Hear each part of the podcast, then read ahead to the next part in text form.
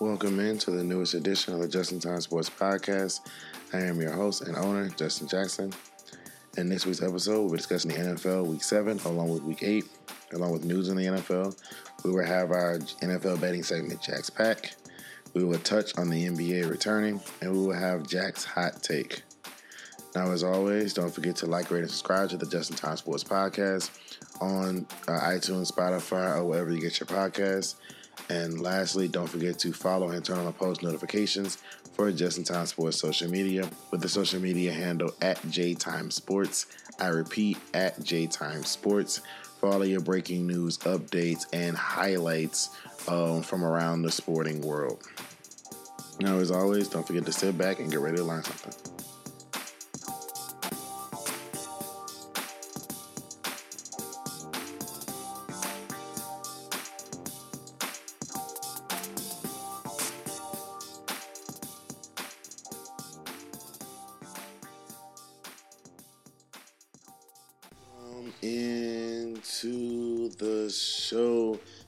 Excited to have you guys here with me on a Wednesday morning. Well, recording this Tuesday night. By the time you hear this Wednesday morning, excuse my voice. My voice is a little bit odd. I've been feeling under the weather the past few days. For some reason, my voice decided that it wanted to go out. It sounds like me after I finished coaching. For those of you who don't know, I am a high school football coach, defensive coordinator. We're 4-4 right now. Shout out to Baker Buffaloes. But it sounds like my voice right after I'm finished coaching. And so, again, I sound a little bit like Doc Rivers. But, again, excuse me. I apologize for my voice. I've been feeling under the weather the past few days. But I wanted to make sure I came in and recorded and gave you guys some content for this week. Because I know that you guys look forward to my podcast. Especially my fans over in Southeast Asia, Germany. France is picking up as well, and of course my American fans. I always love you guys. But we're gonna jump right into the show. As you heard in the intro, we've got last week and this week of the NFL. We've got Jack's Pack, which is taking a hit last week. Last week was brutal. And then we'll have touch on the NBA. The NBA is back, and then we'll have Jack's Hot Take. But the NBA is back. I am watching currently. The tail end of Lakers and Nuggets, which I'll touch on that probably later in the show. But the NBA is back. So excited the NBA is back. Nikola Jokic looks really, really in shape, which should be scary for the rest of the NBA. He doesn't have his baby fat on. I gotta talk about the NBA now, I guess. He doesn't have his baby fat on. So that's gotta be terrifying for the rest of the NBA. And in regards to the Lakers, they look good. I just think there's a lot of new moving pieces. I think the Lakers might be one of the teams that start off 5-5, 6-6, 5-7, and then kind of have to roll their way into maybe an 8, 9, 10 game win streak where they, go from like 8th in the West, 9th in the West to like 1st or 2nd. I think they're going to be one of those kind of teams. They have to figure out what they're going to do with Cam Reddish. Jackson Hayes looks out of place. Gabe Vincent doesn't really know what shots he wants to take. And even in year 21, LeBron is the ecosystem. So when he's on the court, the Lakers look like one of the better teams that you're going to see in basketball. He's off the court. I get they're playing the Nuggets, but they look like a team that was struggling to make the playoffs. It's not something you want, considering that LeBron has spoken about how he wants Anthony Davis to take over at this age and stage in AD's career. Hell of a play by Reggie Jackson. Sheesh. Contavious Caldwell-Pope. My apologies. But you got a lot of guys on Denver that just know their role. The guys who came back from last year know what they're doing. Jokic, Braun, Reggie Jackson, KCP, Aaron Gordon, Jamal Murray. Interesting switch decision there. Those guys just know what they're doing. And so out of the 10 guys that have played, 7 of them were key rotational guys last year. So Denver, Michael Porter Jr., Denver knows pretty much how they want to play. I'm looking at the court now for the Lakers. There was 3 Lakers on it. two Lakers on it from the start of last season. All right, one Laker on it from the start of last season, being Anthony Davis. Of course, D'Lo and Hachimura coming with the trade deadline. Vincent and I can't see who the fifth starter. Oh, that's Cam Reddish arrive in his offseason. So, you know, the Lakers are going to try and figure their way out. They cut the lead down on Denver. Denver pushes it back out. And then it would be very interesting as well in the second game with Phoenix and Golden State, because Phoenix has a depth problem thanks to them deciding to blow completely through the second luxury tax, which, if you guys know anything about the luxury tax system, that is the way to go.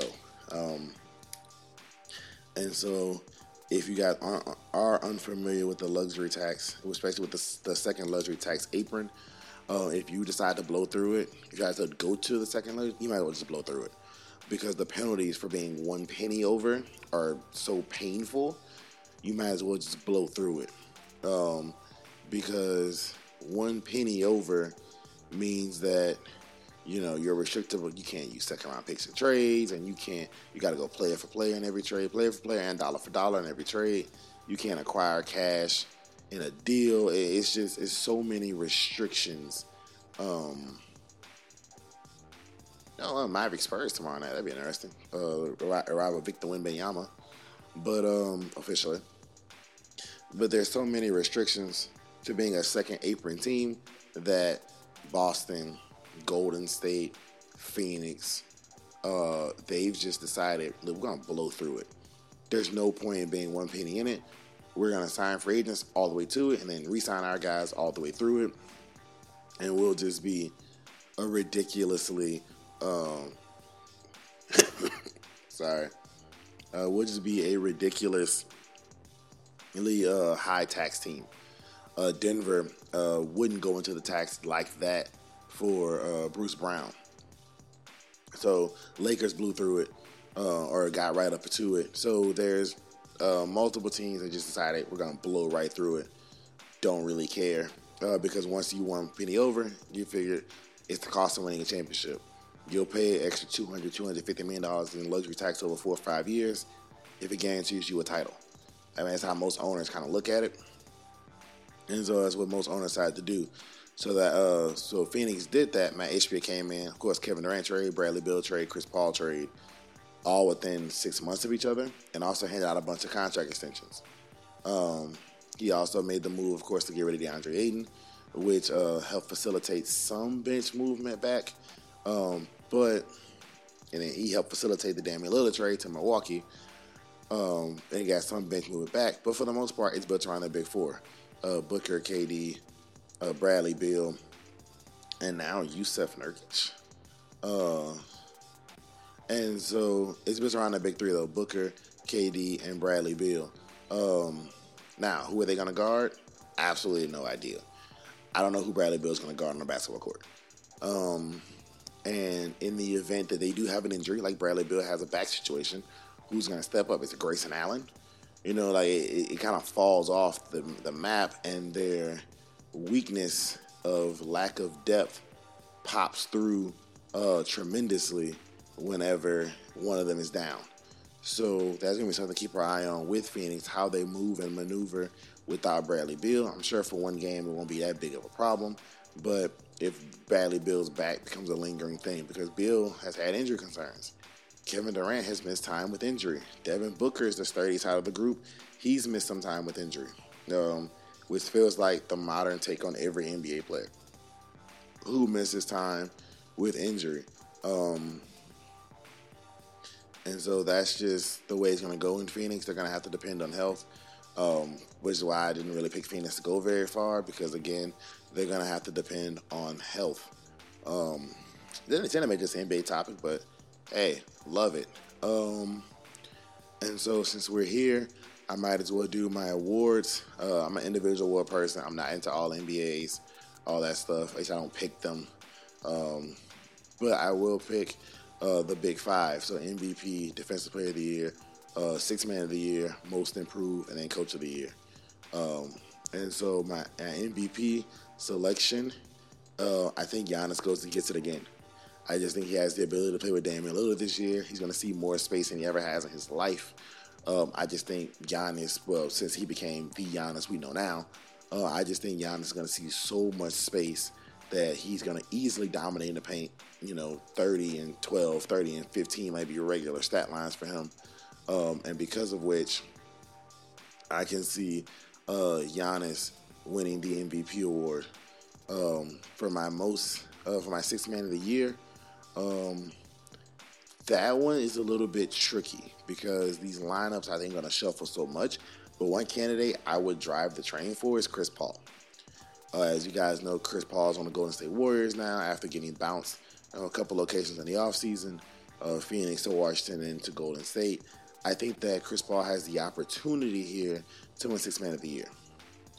I don't see Chris Paul starting. Now, Chris Paul has started every single game of his NBA career, his entire NBA career. I just don't see Chris Paul starting in the lineup. It doesn't make basketball sense. If you look at it, do you really want to start a lineup with Chris Paul, who can't guard anybody these days? Steph Curry, who you don't want guarding anybody these days. Klay Thompson, who last year was a shell of himself on defense. Draymond Green and Andrew Wiggins in the starting lineup. That means your tallest player is 6'7". You can only, and even with that small of a lineup, your switching versatility doesn't involve either of your guards. So you're in a situation where you're in an awful spot if you are the Golden State Warriors by starting Chris Paul. However, if you start Kevon Looney, now you have a real big. You still are in the same switch limitations, but at least now you have a real big. And Chris Paul can come off the bench, captain your second unit. He's the best second unit leader, arguably ever. I mean, we're talking him and Manu Ginobili. And so if I'm Chris Paul, that's the decision I make with the organization. I say Chris Paul is my sixth man of the year. Oh, I also do rookie of the year as well. I'm sorry. For Coach of the Year, I think Coach of the Year is an interesting pick. I think it's going to be Darvin Ham. Either Darvin Ham or Willie Green. You know, I'm going to go Willie Green. I'm not going to go Darvin. I'm going to go Willie Green here at the New Orleans Pelicans. And this may be hard over head here because my head's saying Darvin Ham, but it may be hard over head here. But I think the Pelicans have finally figured out, for the most part, the health situation of their big three. Now, obviously, it all hinges on Zion.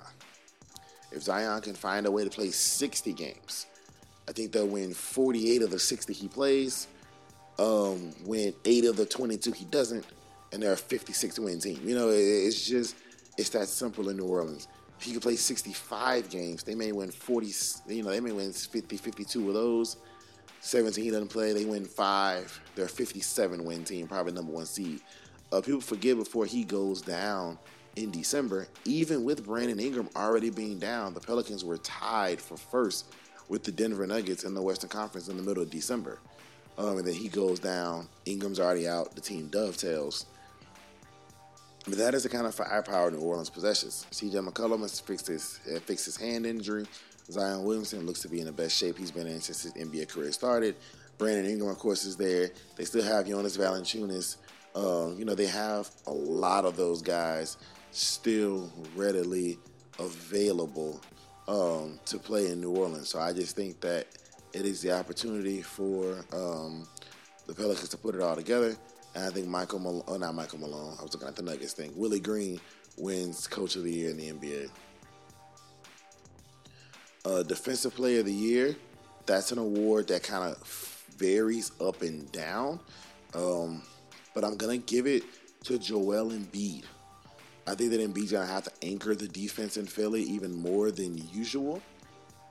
And so I just think that he's going to have to anchor that defense, like I said, a little bit more than usual in Philly, especially with the drama with James Harden. And so I just think they're going to have to lean a little bit more on the defensive end. Who's better than anchor than the 7'2", 7'3" guy in Joel Embiid? And so I think that Embiid's going to win Defensive Player of the Year. For my Rookie of the Year, I think it's going to be easily Victor Wembanyama. Now, I think Chet's going to give him a run for his money. because Chet didn't play last year. So, you know, the NBA has that weird rule that's not like in any other sport. If you don't play a minute in your rookie year, you can technically redshirt. Because Embiid redshirted 2 years, Blake Griffin redshirted, Ben Simmons had the redshirt year. Julius Randle didn't because he got hurt like on his first play. But then it's like, you know, Blake Griffin had the redshirt year. So if you don't play, you can kind of redshirt your first year, and then have year two of your contract be your rookie year in the NBA. And so Chet is going to be in that rookie of the year race with Victor. So the two long, lanky forward center guys are going to be in the same rookie of the year race. I just think that Victor is going to have so much hype coming in. It's going to be like LeBron and Melo, where Chet numbers may look a little better, maybe, but Victor's going to have the momentum. And plus, Chet's on a better team. Chet has SGA, Josh Giddey, J-Dub, J-Will, Lou Dort. He has guys, Victor Oladipo, I think now. He has guys that are going to put up their own numbers, and so it may take away from his offensive counting numbers. And so Victor is on the team with Jeremy Schoen and Prayers. So I think he's going to have the opportunity to put up more counting numbers. So Victor Wembanyama wins Rookie of the Year. I think that's everything. MVP, six-man, Rookie of the Year, Coach of the Year. So I'm not going to think of.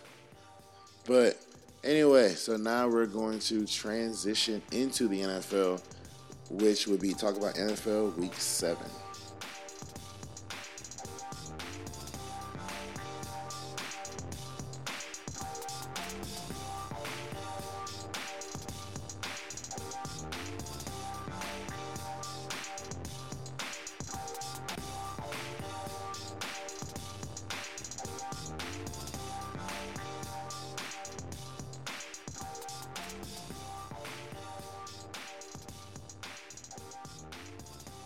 Welcome back into the show, and now I'm going to go into my originally planned A block, which was just talk about NFL Week 7.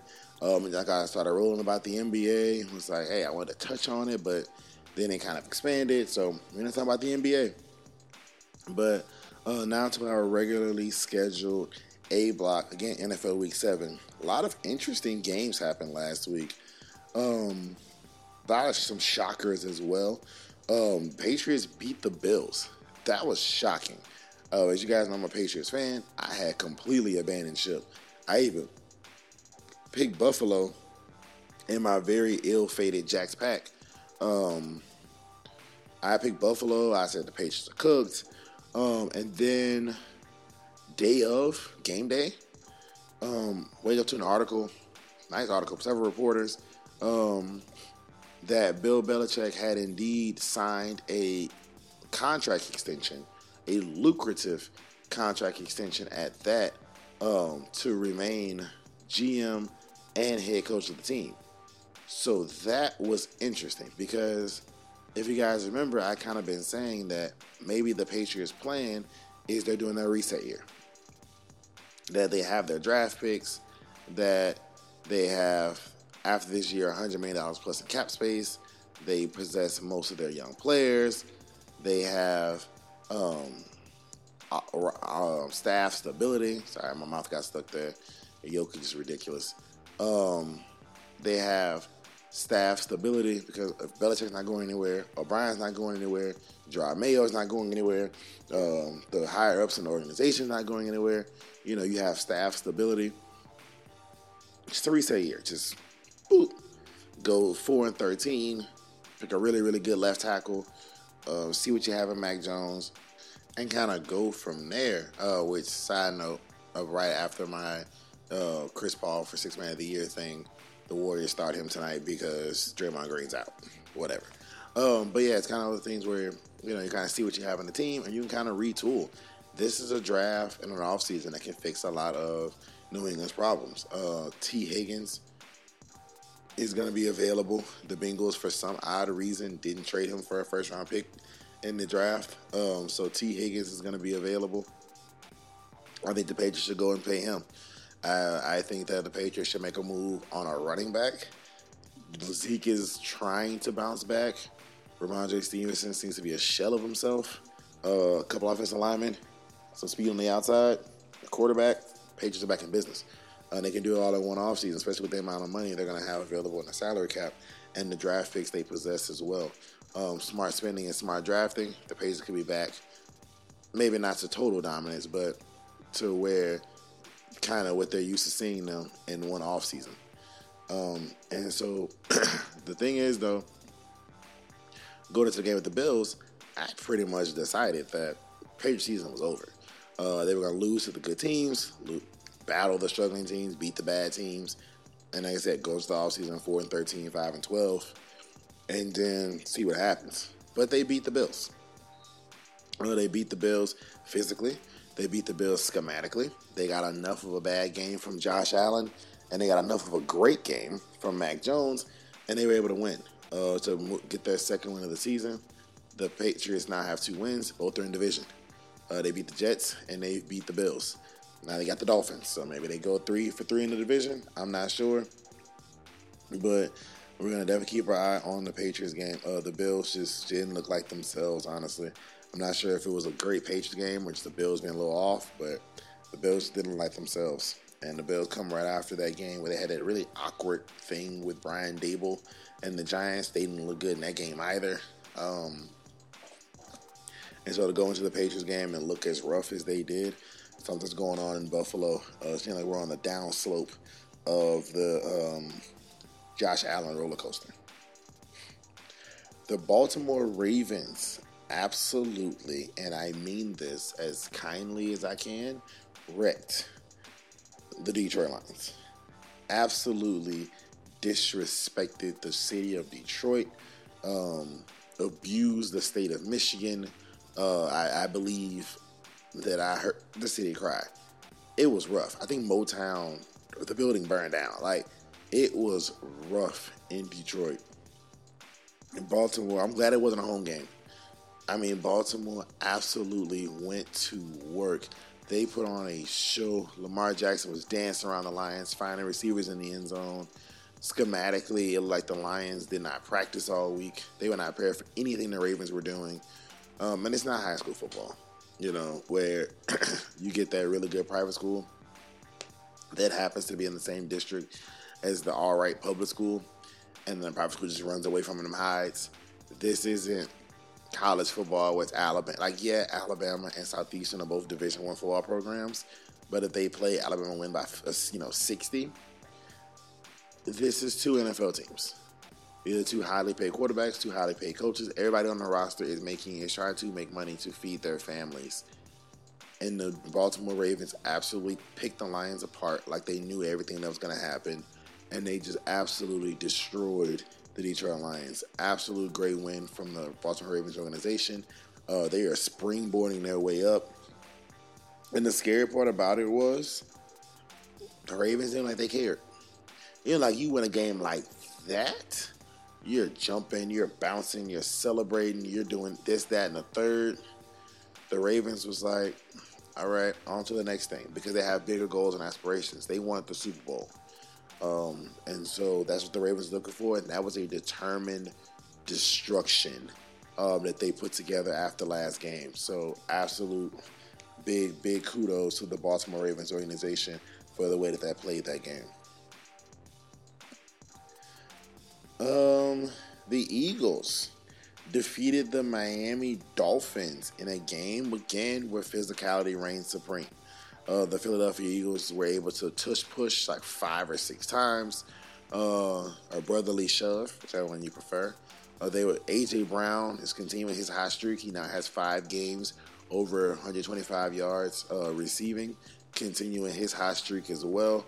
Jalen Hurts looked somewhat like the Jalen Hurts we seen last year. He had his moments there, not running nearly as much. I think that's by design. And then when you go look more into the game, the Miami Dolphins, Tyreek Hill got off. Not much else did. The loss of De'Von Achane, or Achane. I think it's Achane. I'm going to go with Achane. The loss of him is showing. Because the one thing that this offense this version of the Mike Shanahan offense had over the other versions that exist in Arthur Smith runs it, and not Arthur Smith runs it in Tennessee, but Kyle Shanahan, of course, runs it in San Francisco. Sean McVay runs it in Los Angeles. The difference between their versions and Miami's versions is that Miami's versions are just so fast. Tyreek Hill, Jalen Waddle, De'Von Achane. I mean, they were responsible. I think they're still responsible for the top seven's fastest runs with the ball in the league. They're just so much faster. So, yes, the scheme is really, really good. But if I get to the really, really good scheme really, really fast, it makes it incredibly hard to stop. And so that was the issue that a lot of people were having with them. It's like we're already out-schemed, and we have to almost be early to stuff because of how much faster they are. And if we're wrong on what we're early to, you might as well go ahead and put up 7 points. I mean, that's kind of what people were going through. Well, without Achane out, you can overplay the pass because the speed isn't there at running back that it was previously. Not that kind of speed. Sure, they're fast. They're NFL running backs, but they're not elite. I make fast people look slow fast. And so now people are kind of overplaying the pass as opposed to being stuck between the middle.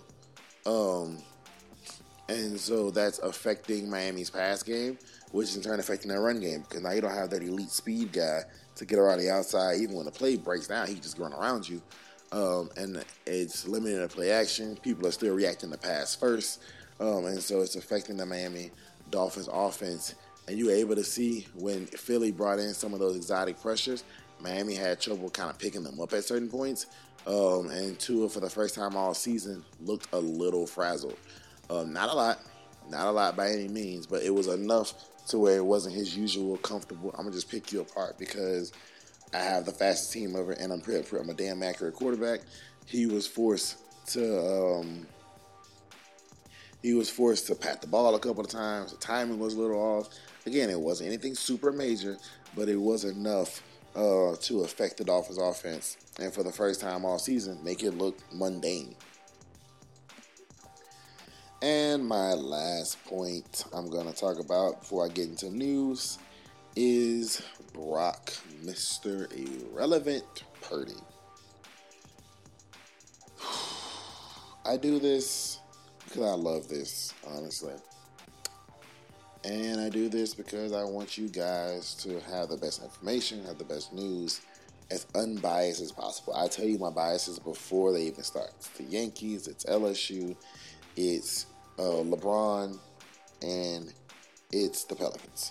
I tell you this before it starts. So if you hear a bias in one of those topics, you can't say Justin never told you because I'm telling you right now where my biases lie. Okay, let's just we got that out the way. All right. I told you last week, for the first time in his life, Brock Purdy specifically, had to discover what it was like to live like the rest of the quarterbacks live. Nobody else in the league has all pro everythings. Nobody else in the league has highest paid everythings. Nobody else in the league has the highest paid left tackle and the highest paid running back and the highest paid inside linebacker and not one of the highest paid, if not the highest paid DB core and one of the highest paid receivers in the league. No one else has that. Mathematically, it doesn't work. Brock Purdy makes $800,000 against salary cap, so that leaves the entire salary cap to fill in the roster. Last week, he lost some of his all pros. And he looked pretty human. He actually lost a start, which up until that point was deemed nearly impossible. And then this week, having all week to practice without those guys, even getting some of them back. Christian McCaffrey played. Trent Williams, I think, played. I know he got Debo back. He looked human again, even throwing 2 fourth quarter interceptions. And ultimately costing his team the game. And now he's lost 2 starts in his career. Brock Purdy's not that good. Accurate, I give you that. He threw a couple of beautifully timed passes in the last game. I give you that.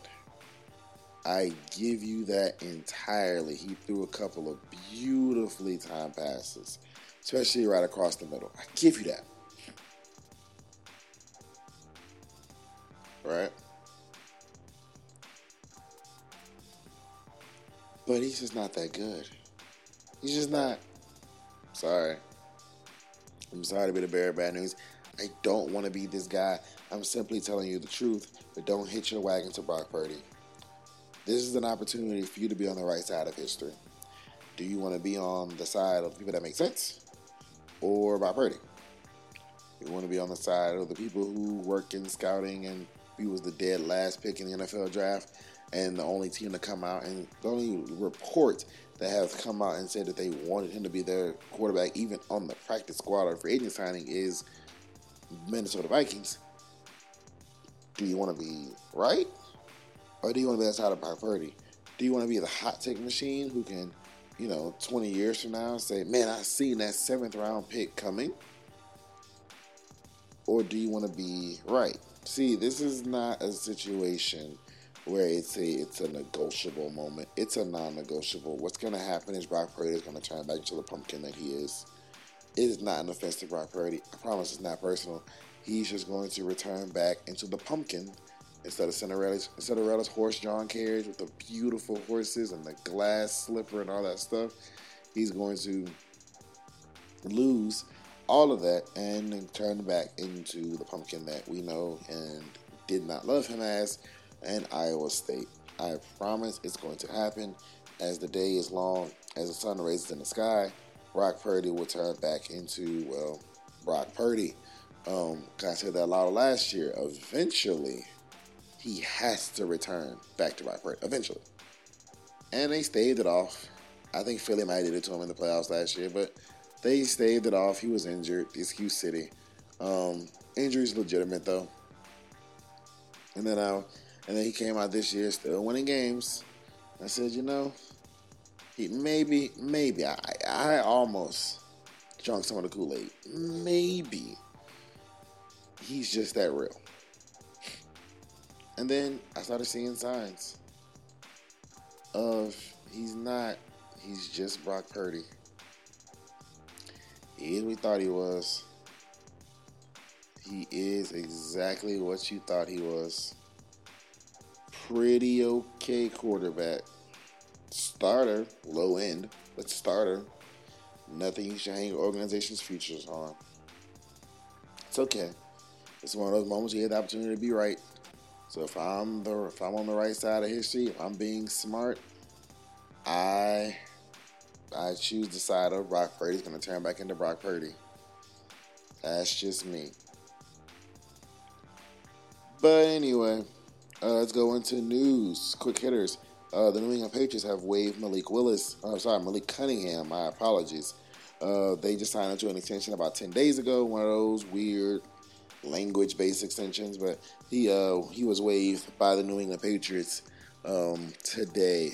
The Tennessee Titans are expected to potentially play Malik Willis, which I think about Malik Willis, and Will Levis as Ryan Tannehill is out. So they have two young quarterbacks, both picked in back-to-back drafts, neither one first-round draft pick.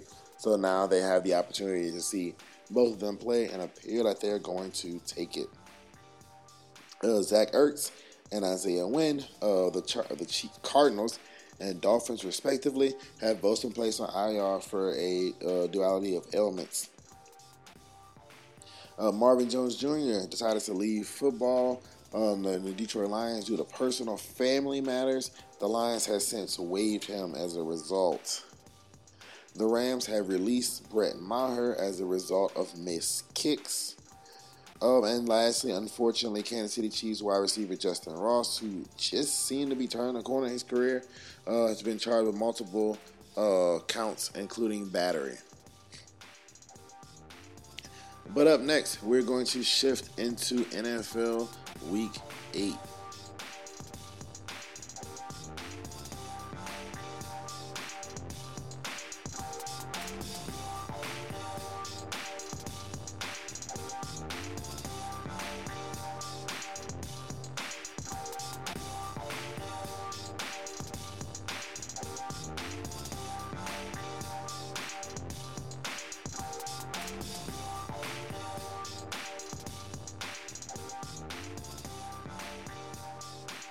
Welcome into the show.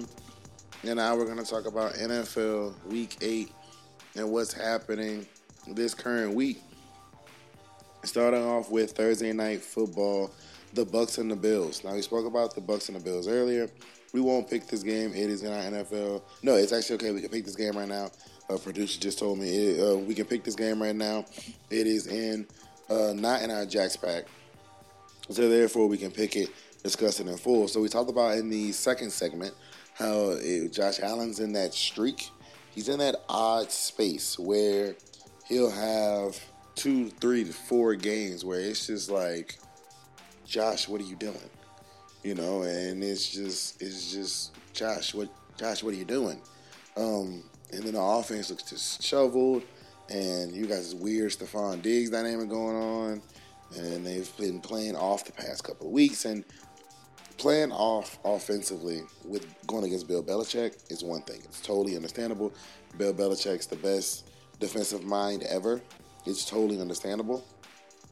They looked off against the Giants. And against the Giants team, when the Bills were at home, that everyone knew the Giants were trying to make the game short and not necessarily get into any kind of real battle, especially offensively. And they were, not long at all away. I mean, they're potentially Tyrod Taylor checking out of the play on the goal line in the first half from the Giants winning that game. So that's the situation. That's the situation going on in Buffalo right now. And Tampa Bay is playing with a lot of confidence. They're a team that's playing better than people thought they would play. Myself included. Baker Mayfield hasn't tanked yet. I think it's going to happen, of course, but he hasn't quite tanked yet. Mike Evans is still producing at a high level. That defense is rolling. I'm going to actually go with Tampa in the upset here on Thursday night. In Buffalo, I think Tampa gets it done. And I think Tampa gets it done close, 24-20. I just think that Buffalo comes up in the red zone small at times, smaller than they should be given the talent that they have. I think Tampa squeaks out. Mike Evans gets a long one. They may pop on in the run game, big return, sets up a short field for Baker, knock in some field goals, and you win the game 24-20. So that is how I think Bucks and Bills are going to go. Sticking in the AFC East, but traveling south, way south, the New England Patriots take their annual trip to the Miami Dolphins. Now, usually this game is in what I call a weather crisis spot. It's either really early, where Miami's 95 degrees still, or it's really late, where Miami's 85 degrees still, 80 degrees still, but New England's 20. You know, so you're flying in, you're shivering all week, and then you fly out Friday and land in this beautiful, warm, thick, humid air, and it's Cramp City, or you're moving slow. And so, or it goes the other way, where it's pretty decently warm. In New England, it's 80, 85 every day. Miami is 95, 100. Again, humid air, it's Cramp City. Being that it's this time of year, late October, the temperatures are in the same area. And it's not nearly as humid as it would be normally in Miami. So the weather advantage Miami would normally carry in this game is not nearly as impactful as it normally is. Now, good teams get embarrassed, usually play really, really well the next week. Do I think that the Dolphins will win the game? I do. I think they'll win. The point spread, I believe, is 8.5, 9 most places. I think it'll be closer than the point spread. Say, I think it'll be a 6-point game. Something's going on with Miami organizationally that people are kind of cracking the code a little bit. Just a little bit. I'm not saying they're solved by any means. But people are starting to slow them down week by week. They're getting a little bit slower and a little bit slower and a little bit slower. I think this game is decently low scoring. I got 23-17 Dolphins. I think they get in the end zone, 2-3 times and, 24-17, somewhere in there. Dolphins, I think they win the game, but it's a game where, Patriots had a ball late, down 7, down 6. 3-4 minutes left for timeout. Or Dolphins have it up 6, 4 minutes left. Pats at your time. It'll be somewhere where the last couple of minutes of the game matters. I think it'll be a really close football game. I think the Dolphins ultimately squeak it out. We're going to skip over the battle for New York because that is in my Jack's pack. And we're going to go, we're going to skip over the battle of the top picks as well, also in my Jack's pack. But we are going to go into the Browns at the Seahawks. And this is an interesting game. It's a cross-country travel game, as pretty much all of the Seattle games are, except for let's say in the division. But Cleveland goes across the country to play Seattle. Cleveland's bringing in one of the angriest defenses and one of the meanest defenses I've seen in a while. They gave up a lot of points to the Colts, but a lot of kind of it was fluky plays. And so I think that the Browns are going to go in there against Seattle, a team that's a little less pop happy than the Colts. The Colts are kind of playing with house money, and so they're going for it. I think Seattle, they're going to play a little more of a stage of the game, which allows Myles Garrett to go off a little bit more. That Browns defense is hungry. It's active. They will turn you over, and they will try to score offset turnovers. We've seen multiple big turnovers back, including T.J. Watt. But what Myles Garrett did in the last game, man, jumped over the line, blocked the field goal. He got a safety. He had multiple, 2 or 3 sacks. He was absolutely all over the place. Undoubtedly the best player on both teams. The most dominant player on defense last week by far. He played absolutely hell of a game. And so I think he brings that momentum into Seattle. And the Browns get a victory with P.J. Walker under center, 24-20. I think the Browns get a victory there. Big defensive plays with Sider. You know, it's a 2nd and 12, and it becomes 3rd and 19 because of a Myles Garrett sack or a strip fumble. Or, you know, I think the defense makes a play for Cleveland when they need it, and they squeak out a 4-point victory, 24-20. And then the last game I want to take a gander at is Cincinnati Bengals at the San Francisco 49ers. A game that has a lot of potential. The 49ers, to me, are one game away from panicking. Because up until a couple weeks ago, Brock Purdy never lost. Now, obviously, he was going to lose eventually, but he had never lost. He definitely had not lost 2 in a row, with the second one totally being his fault. That had not happened. Christian McCaffrey has an NFL record of 16 consecutive games with a touchdown from scrimmage. You know, he's getting help from his all-pros, and yet he threw the game away. Like I said, 2 interceptions in the fourth quarter is unacceptable. You're not going to win a football game like that. And so the 49ers are the first time could potentially looking at Purdy down the hallway going, he may not be perfect. And then the Bengals, man, huge opportunity for the Bengals here to go into San Francisco and have all the confidence in the world, because not many people goes into San Francisco. I don't even beat the San Francisco 49ers to begin with, but definitely not a lot of people go into San Francisco, into Levi Stadium, and defeat the 49ers. That usually doesn't happen. But with Brock Purdy, like I said, struggling the past couple weeks, especially in last week's fourth quarter, this is an opportunity for the Bengals to get a huge win that they normally would not be able to get, and I'm going to pick them to get it. I think now they're going to have to block Nick Bosa and that pass rush of 49ers, but I just think that Brock Purdy is going to be so not viable on the other end that they're able to get a victory for the Bengals, 27-24. It'll be close. It'll come down to Evan McPherson or Moody knocking in the kick is how the game's going to go, but 27-24 Cincinnati Bengals. But up next, we are going to shift to our NFL betting segment, Jack's Pack.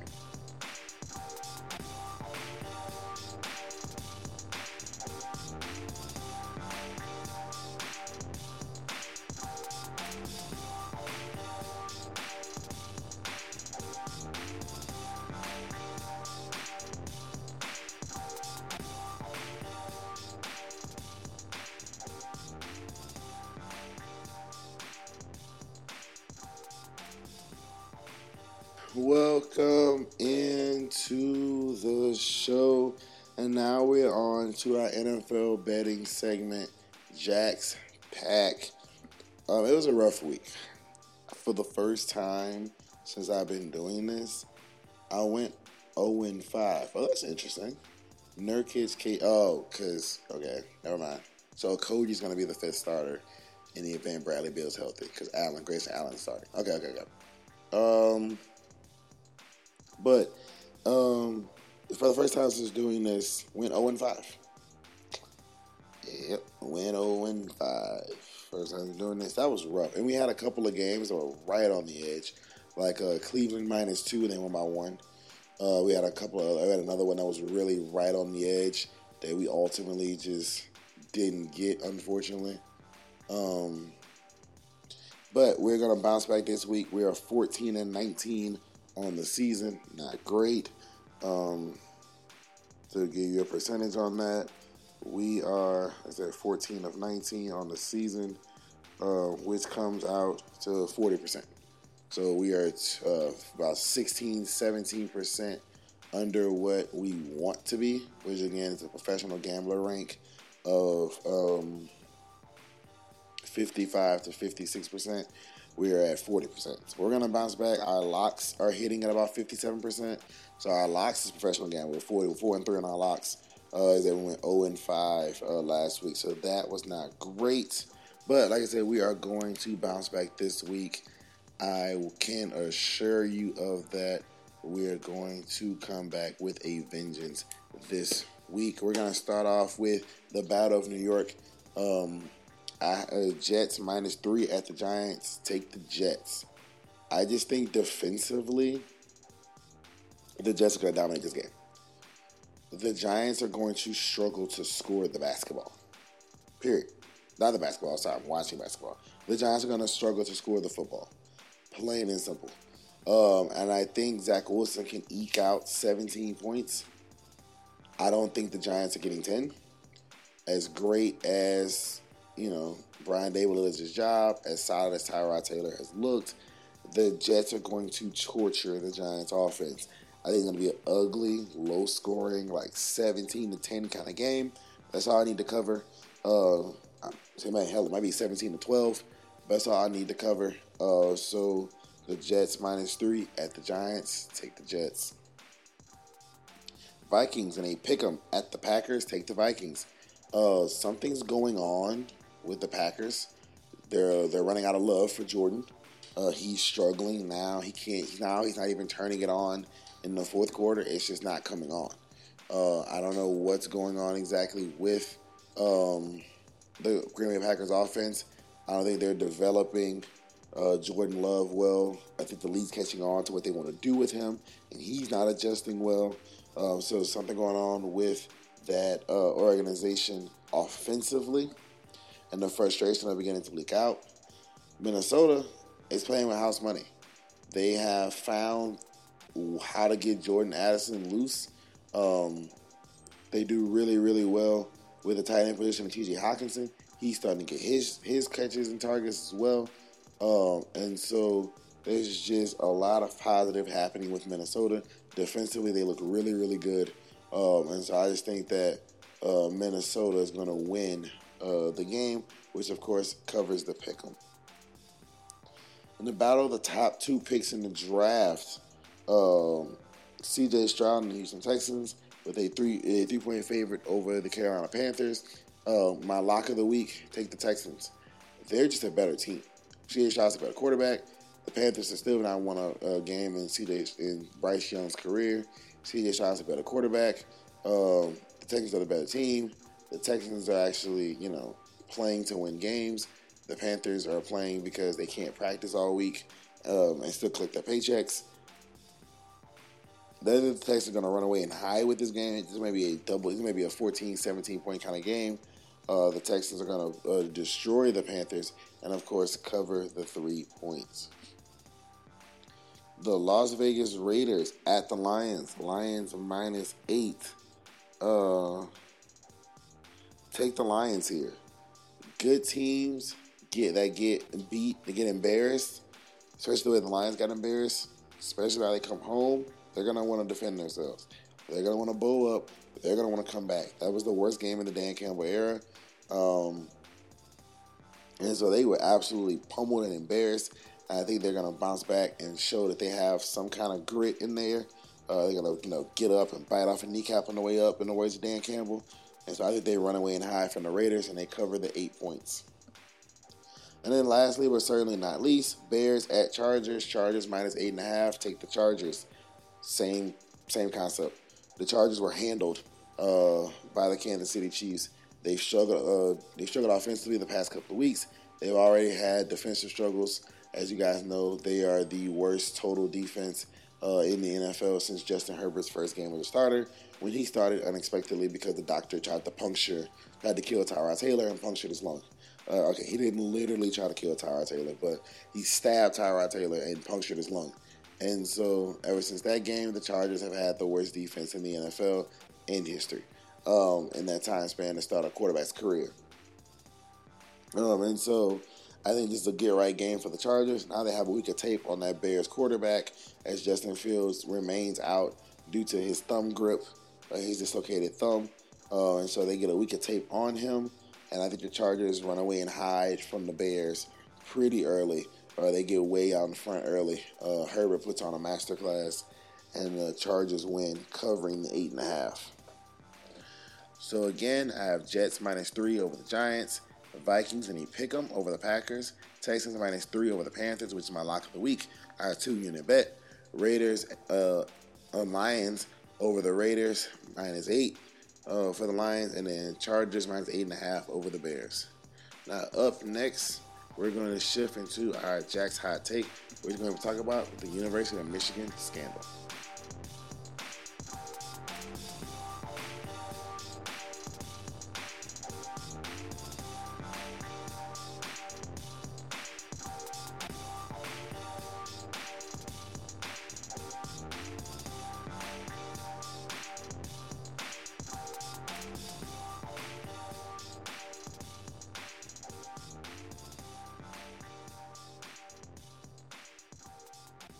Welcome back into the show and into Jack's Hot Take. There's going to be a discussion or a take on the University of Michigan football sign stealing scandal. So it came out a few days ago that Michigan was under investigation again, under Jim Harbaugh again. This time was interesting. So reportedly they were stealing signs. They were having someone which... Again, everyone steals signs for just to be clear. But they were having someone travel to different games with their opponents and to record or write down or whatever the signs of the opposing team. So what's the sign go to? What is the play? What does the sign go to? What is the play? Even if it's no more than run pass, it kind of, it greatly helps you out if you know it's a run or it's a pass. More than just tendencies. What's the sign? What's the play? What's the sign? What's the play? And so when it came out, cruelly is a bad word. When it came out shadily, my brain went, or I thought, hey, this would be really easy to get out of. Take some GA or somebody that not necessarily you don't like, but you know what I mean, have a big future in this business. Take some low-level assistant, get him to sign an NDA, say he did it, give him $150,000 severance package, $200,000 severance package, and end of story. You know, you take a small reduction in something, pay a big fine, give him money on the side, end of story, right? And that's basically exactly what the University of Michigan has done. So the person they've done it to is Connor Stallions, has become the scapegoat for Michigan. They have paper trails of him paying for tickets to games of different opponents. They have him on video now where, and it's the paper trail is a paper trail where, oh, he bought tickets and then he transferred them to this account, or he bought tickets for this game, he bought tickets for that game, and how is this person who's making, $65,000 a year buying all these premium seats, all these big games? We'll do, right? That could be easily explained away. Maybe they use this account, I don't know, but you can somewhat, I'm sure, smart people somewhere with given time and resources can explain that away. Can't explain away is the video that came out. And there was a video of Stallions, he's with GA, standing right next to the defensive coordinator when they're playing Ohio State. First drive of the game. Very first drive of the game. There's no tendencies in this game. Nothing. Ohio State comes to the line and does their famous check with me, where everybody stands up and they get the play. You know, it's called check with me, right? So you show the formation, you hike it, you see who might moves, and you check out the sideline. When they did the check with me, you can see in the video, Stallions and the defensive coordinator look to the sideline, not just like look to their own team to try and get. Not look to their team on the field to try and get them lined up, position or whatever. They look straight at the Ohio State sideline. Once the signal comes in, as Ohio State is turning back to the line of scrimmage, the entire area of Michigan's players and staff are pointing to the sky signaling pass. There is Stallions, right in the ear of the defensive coordinator. The entire secondary is signaling. The entire, not secondary, sideline is signaling pass. The GA, the defense coordinator, players, they're all jumping and pointing to the sky, signaling the pass. It's the very first series of the game. And it's hard to get tendencies that strong from an air raid team that they're going to pass. And you got it from Ohio State. Tell by the angle, it's not like Ohio State's in the middle of the field and it's 3rd and 17. It's probably, it's inside the 30. It's where a run pass is either one. And they're all jumping, signaling pass after seeing the signal from the Ohio State sideline. And so it looks like they're going to scapegoat counter Stallions in this. Ironically, I believe he follows Justin Time Sports. He's interacted with the page a couple of times.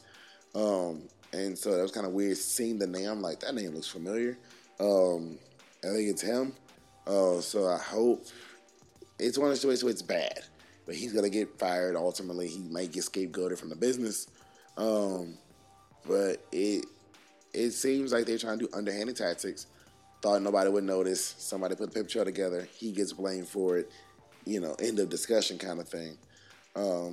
But I think that he's the scapegoat. I don't know if he actually was sent to do it. I don't know how he's the scapegoat, but I think he's either the unwilling or the willing scapegoat to this plan by the University of Michigan football program to steal signs. But that is all I have for you guys today. I thank you guys for powering through my voice. For those of you who are concerned how I feel fine.